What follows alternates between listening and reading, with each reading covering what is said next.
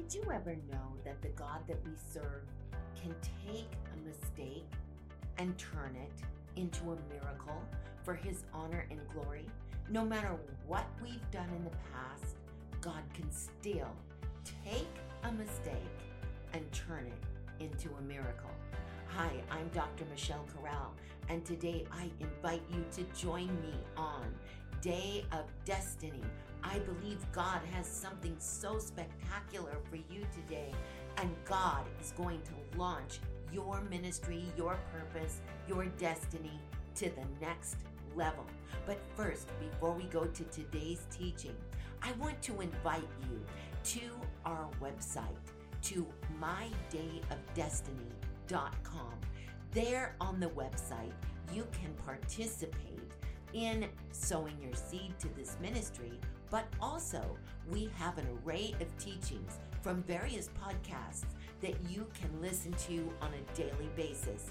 We also have featured my newest book, Secrets of the Anointing. You will learn all about 42 years of experience walking in the anointing.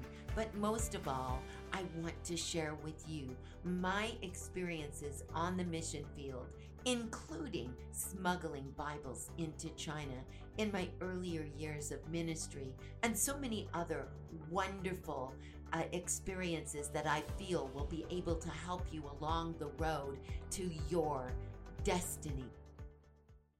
Now, beloved, let's open our Bibles to the book of Ruth. And today we are going to see how God can turn a mistake into a miracle. Let's begin today's teaching with the reading of God's word found in Ruth chapter 1, verse 1.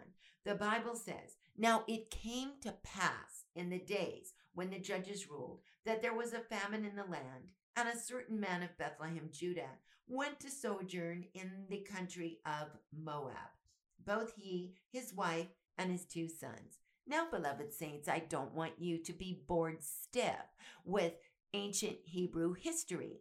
Those of us who don't understand the personal, powerful, prophetic relevance of God's word could think that this is some boring piece of Hebrew history that has no personal, powerful, prophetic relevance whatsoever in our lives in 2021. But I want you to understand that the Bible is not filled with dead history. I want you to know that every page of the Bible is alive and it has spiritual significance. It is the roadmap to life. So, when we see in a literal sense of scripture, first I will give you the historical background to set the scene, which also participates in the understanding of the personal, powerful prophetic message that the text is giving to us. First of all, this was in the days when the judges ruled. I want you to understand the author of the book of Judges is the prophet Samuel. And the prophet Samuel wrote the book of Judges with the prophetic agenda to prove the legitimacy of the Davidic dynasty. Now, you may say, what in the world does the book of Ruth possibly have to do with the legitimacy of the Davidic dynasty?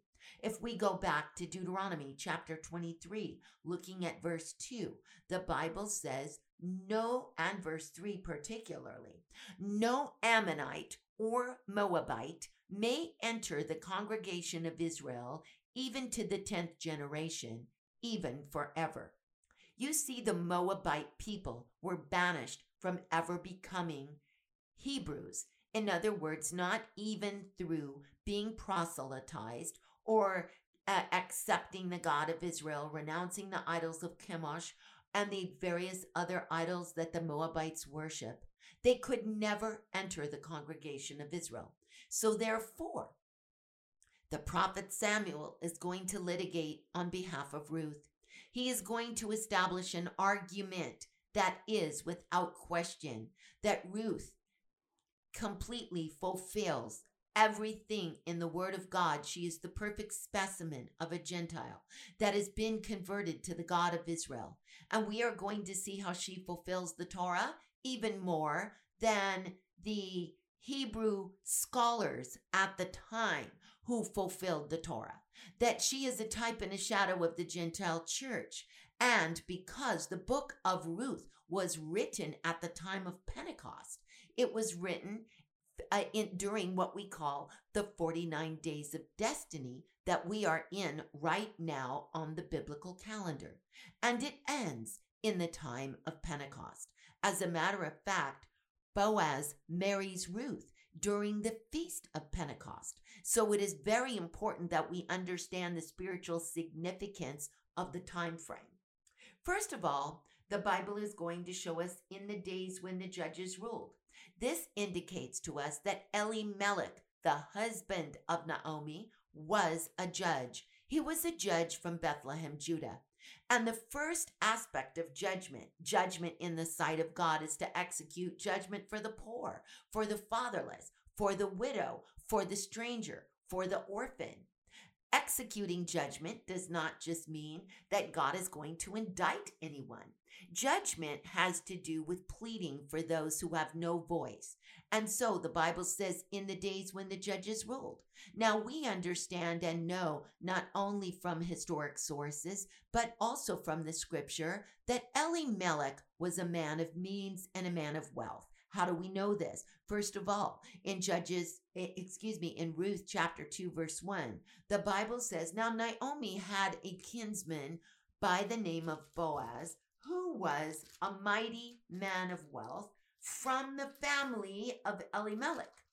Now, we understand because he is the family of Elimelech that Elimelech, whose name is Let Kingship Come to Me, represents the wealth that was in the family of not only Elimelech, but also Boaz. And we need to also understand, dear people of God, that there was a famine in the land. And rather than choosing to do what the scriptures teach us to do during a time of famine, that God has given wealth not to hoard unto oneself, but God has given wealth so that we might be end time wealth distributors. The Bible teaches that we're blessed to become a blessing to others. But Elimelech did not do this. Elimelech hightailed it to Moab. Moab represents the world. And immediately upon entrance in Moab, the Bible tells us, and Elimelech, if we look at the scripture in verse 3, Elimelech, Naomi's husband, died, and she was bereft of her two sons.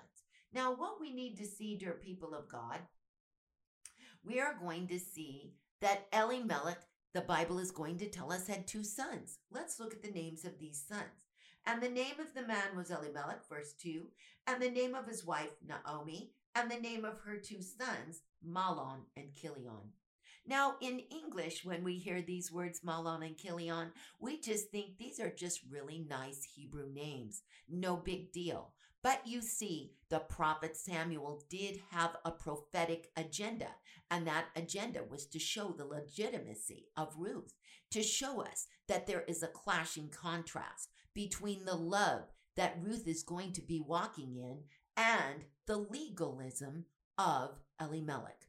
We are going to see that Elimelech escapes the fulfillment of the law by hightailing it to Moab during the famine, hoarding his wealth, refusing to share any of his wealth in the time of the famine with any paupers or persons in need in the land of Bethlehem. And we are going to see this accentuated in the names that the prophet Samuel calls his sons, because his sons also think like their father. The name of the first son is Mahlon. The name of the second son is Kilion. Now in now in English, this doesn't mean anything significant. But in Hebrew, there is spiritual significance that shows us the shocking reality of these names. That the prophet Samuel definitely gave them names. We don't know what their real names are because who would name their son Mahlon? Mahlon means sickness, ailing, disease. And the name Chilion. Chilion in Hebrew is a name that means extinction. Would you name your child extinction? Would you say, Oh, my dear little extinction, come here for dinner. Or, oh, my sweet little malon, my sweet little disease, come over here. What Hebrew mother would possibly name her children Mahlon and Chilion? You and I must understand that the prophet Samuel named these children, these young men, Mahlon and Chilion, because they are walking in the same deadly types of decisions that their father is making. And that is the syndrome of selfishness. You see, the syndrome of selfishness will keep us stuck in the maze of Moab. We will be there. We will go around in circles, producing no profit.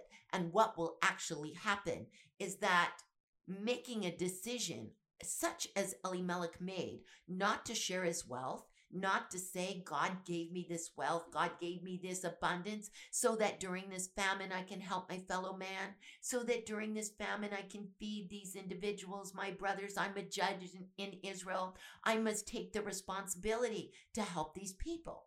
You see, beloved saints, in the scriptures, one of the prerequisites for the platform of leadership is to take responsibility for another human being. We see this very clearly established in the line of Judah. Judah was chosen for kingship. Why? Because we do not see Reuben taking responsibility, one set, not one single ounce of responsibility does Reuben take for Joseph. He actually leaves the pit when his brothers throw him into the pit, goes away for a few hours, and when he returns, Joseph is gone. So this disqualified Reuben from the destiny that should have been his when the Bible tells us, Reuben, you are my firstborn. You are the excellency of my strength and my power. Unstable as water, you shall not excel. And then we see the kingship should have went to Simeon or to Levi. But we see that Simeon has assumed no responsibility at all for another human being throughout the scripture. Neither do we have Simeon recorded in any books of the Bible. The tribe of Simeon has not been noted for any form of leadership. The only thing the tribe of Simeon is mentioned for in the Bible is for the sin of leading Israel into the sin under Baal, uh, Baal, Baalim, and the false prophet to cause the women of Israel, the men of Israel, to sin with the Moabitish women. We don't see Levi in the very beginning until the end at the time of Moses. But in the book of Genesis, we have no at all. We have no reference of Levi ever taking responsibility for another person. And so we see Moses taking the responsibility for a slave. And this is the whole reason why Moses was elected and selected to lead Israel out of Mitzrayim, out of Egypt. So we see this criteria that is extremely important for calling, taking the responsibility for another human being.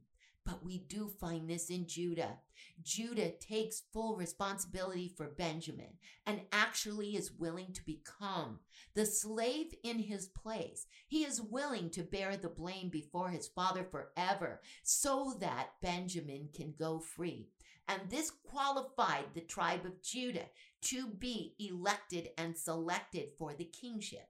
Now, understanding that biblical background, when we look at the book of Ruth and we see Elimelech.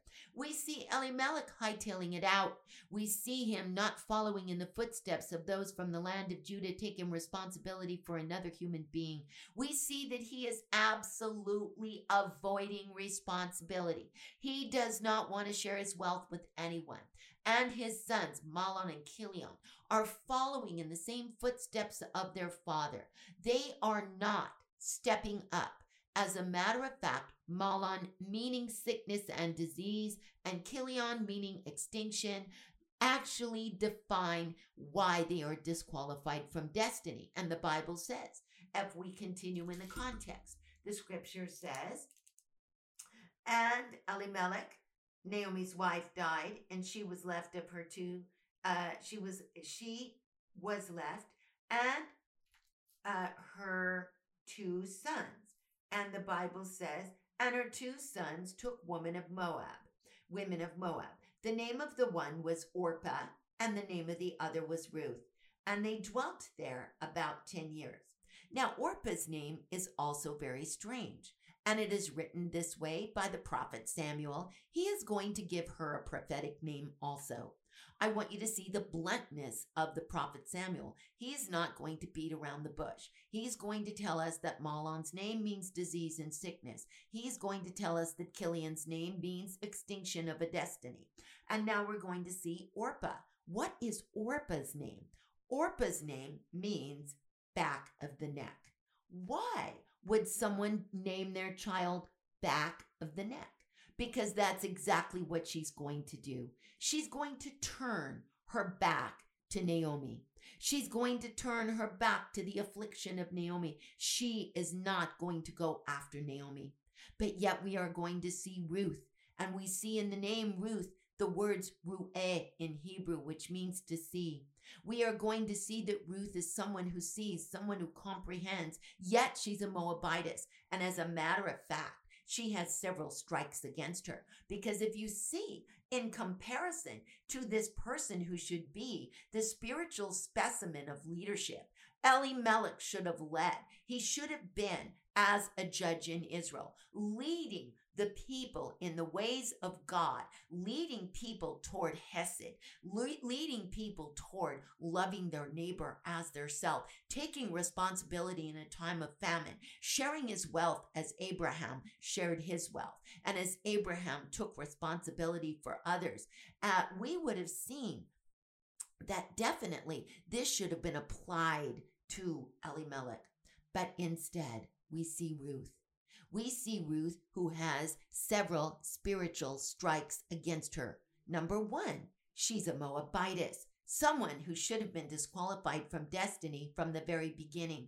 We're going to see that the Bible teaches us that all Moabites were under a curse, according to Deuteronomy chapter 23, verses 2 and 3.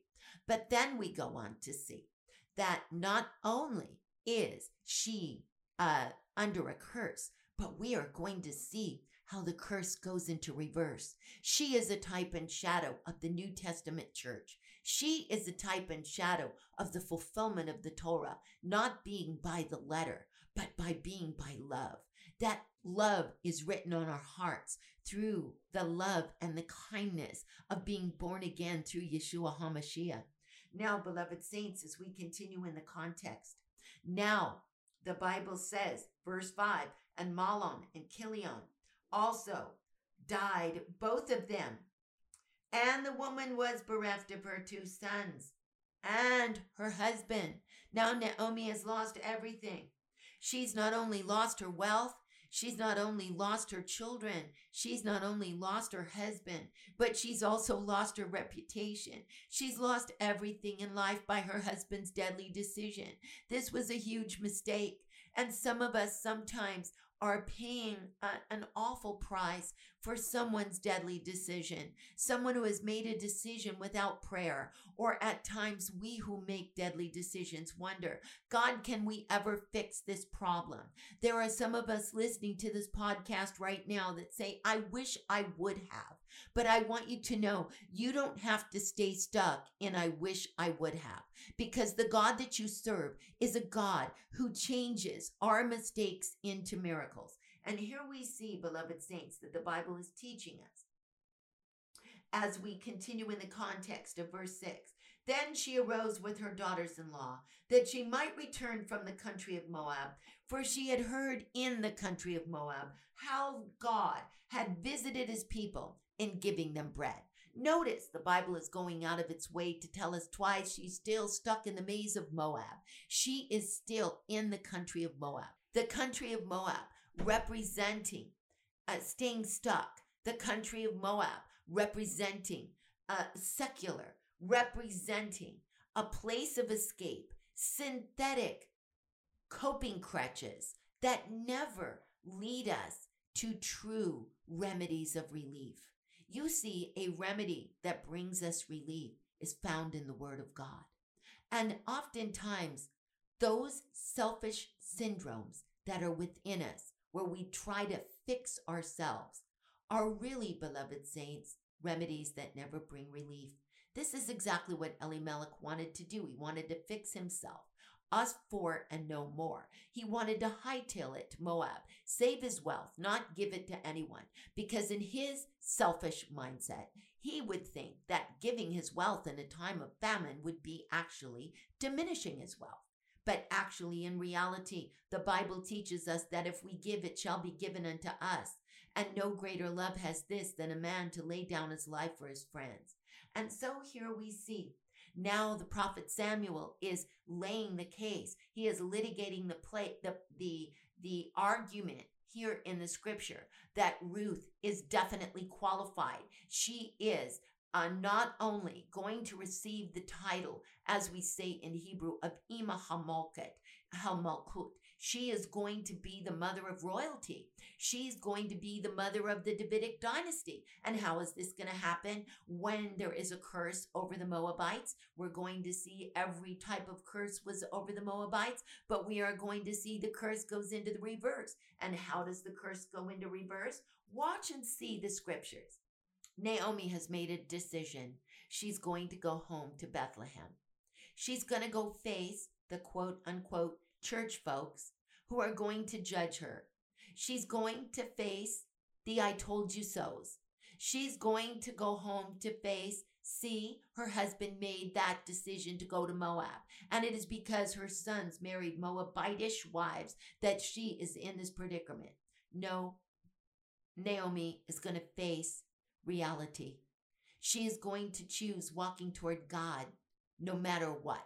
And we see the first supernatural step of return, of changing a mistake into a miracle is that one decision can change a destiny forever.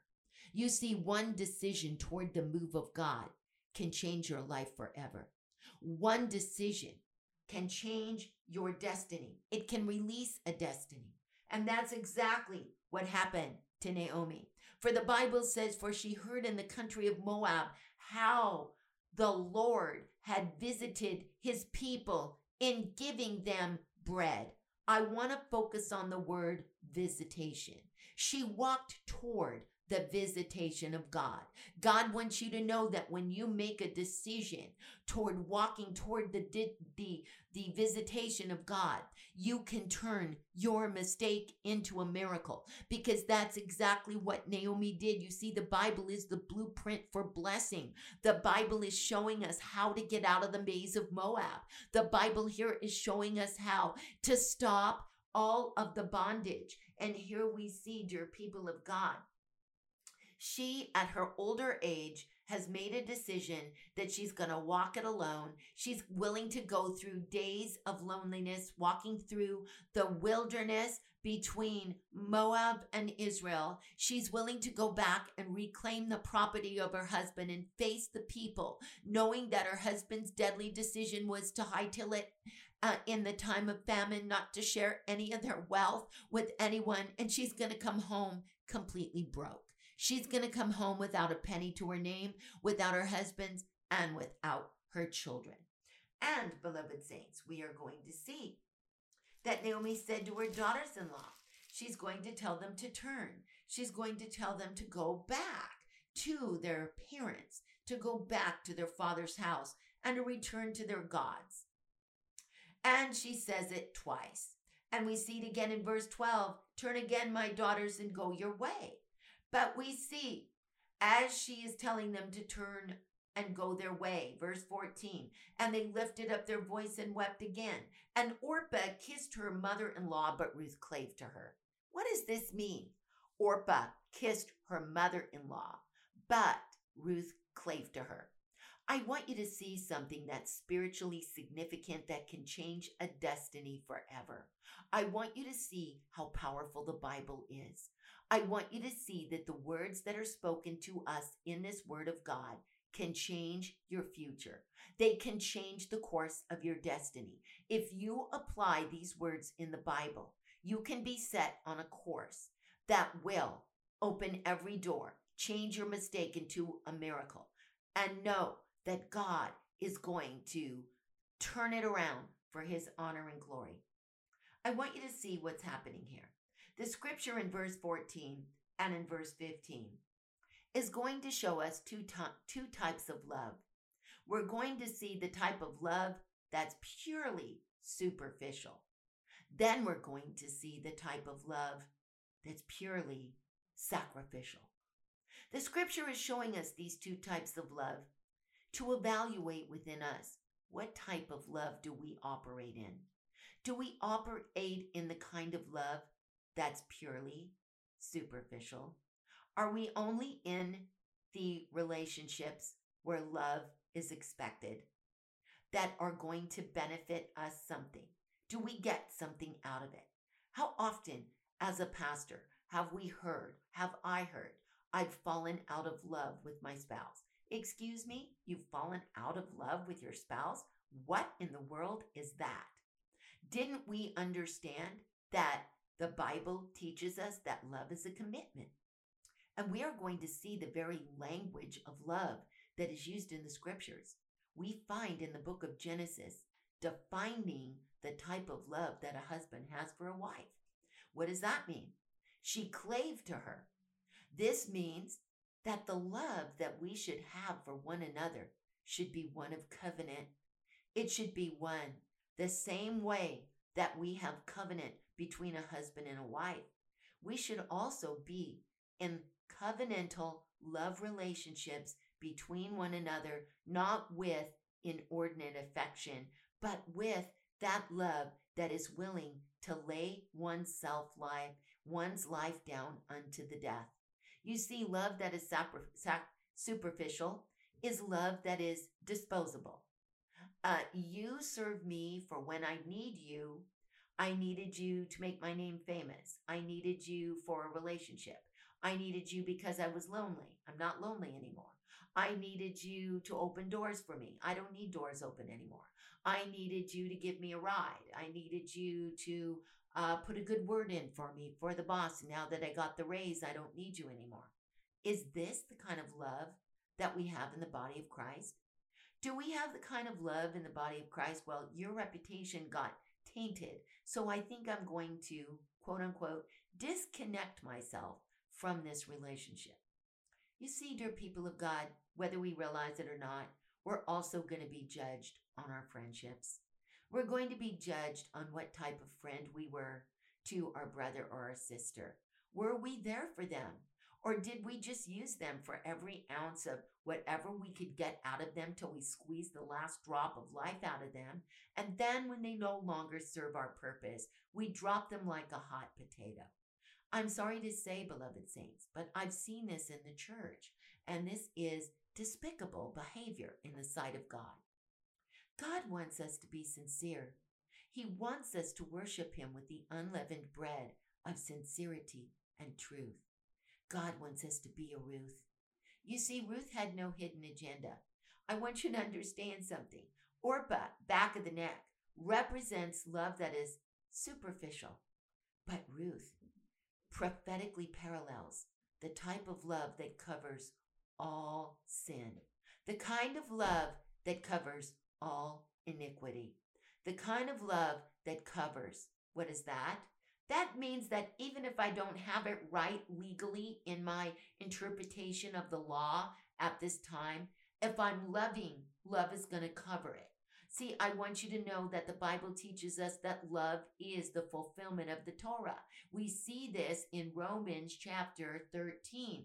Uh, um, Paul goes over this over and over again with the church that love is the fulfillment of the Torah. So that if we are walking in love, we're not going to do ill to our neighbor. We are going to love our neighbor as ourselves. We are going to lay our life down in love for one another.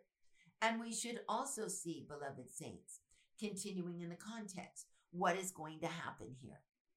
Ruth is going to make a commitment to Naomi and get zero out of it. She is going to make a commitment to Naomi completely based on pure love. The Bible says that they lifted up their voice and they wept again. Orpah kissed her mother in law, but Ruth clave unto her. And she said, Behold, your sister in law has gone back to her people and to her gods, returned after following your sister in law. But Ruth said, entreat me not to leave thee, or return from following after thee. For where you go, there I will go, and where you lodge, there I will lodge. Your people will be my people, and your God will be my God. Where you die, there I will be buried. If the Lord do so, if not aught but death part thee and me. Beloved saints, this kind of love reaps a reward. You see, Ruth took the responsibility for Naomi, and as a result of taking the responsibility for Naomi, God exalted her. Taking the responsibility for another human being, beloved saints, is the criteria for the calling of God. Many are called, but few are chosen.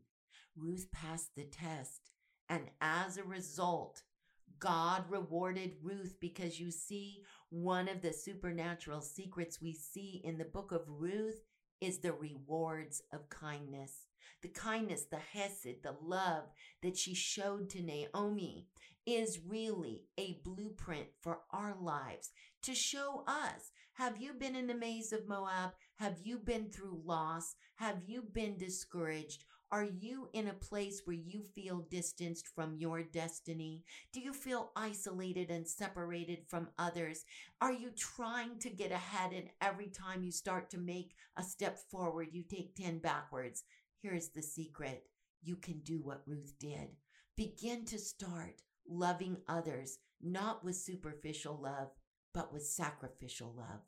Do what Ruth did. Make a commitment. Begin to take responsibility for another human being, not just our children, not just our uh, us for and no more. Maybe there's an elderly person down the street that can't get to the grocery store. Can you take responsibility to buy their groceries? Or maybe there's a single mother that can't afford to put shoes on her son or her daughter. Can you just take the responsibility for even a few months to say, you know what? I'll be an auntie. I'll be an uncle. They don't need to know. Just provide the clothes, provide the shoes. This is going to bring you more breakthrough in your life than if you went to 3,000 success seminars. Cut the corners. Get there quickly. Why wander in the wilderness another 40 years? Just get to the point. God can ex- ex- just absolutely launch you into a dimension of destiny you've never been in before in your life once you begin to start exercising on a daily basis kindness toward other people. You see, Boaz brought it out in his message to Ruth. The Bible says it has sh- it has truly been shown to us that all that you have done for your mother-in-law since the death of your husband, how you left your father and mother in the land of your nativity to come to a people who did you who you did not know heretofore. What does that mean? That means that God is going to recompense your work. Everybody here in Bethlehem knows that you are a virtuous woman. They saw the kindness. Now, watch what Boaz says to Ruth. He says, The Lord recompense your work, and a full reward be given to you from the God of Israel, under whose wings you have been called to trust. And last but not least, we see that the night that Boaz agrees to marry Ruth, we see that this is what he says to her. The Bible tells us, verse 10, and he said, Blessed be you, my daughter, for you have showed more kindness in the latter end than in the beginning inasmuch as you have not followed young men, whether rich or poor. What he is saying is, your kindness just keeps increasing. And this is why Boaz married Ruth. Ruth, who became a double portion inheritor. Ruth, who inherited after loss. She re- inherited what we call the Boaz blessing. She inherited her land. She inherited the land. She raised up the name of her deceased husband, Mahlon. She became the mother of the Davidic dynasty. And you see, the prophet Samuel has accomplished his case. Now, beloved saints, today I want to invite you put these words into practice. Do what the Bible teaches us to do. Do unto others as you would have them do unto you. Show kindness, love, forgive. And the Bible teaches us, blessed are the merciful, for they shall obtain mercy. I am Dr. Michelle Corral, and I thank you for joining us today on Day of Destiny podcast.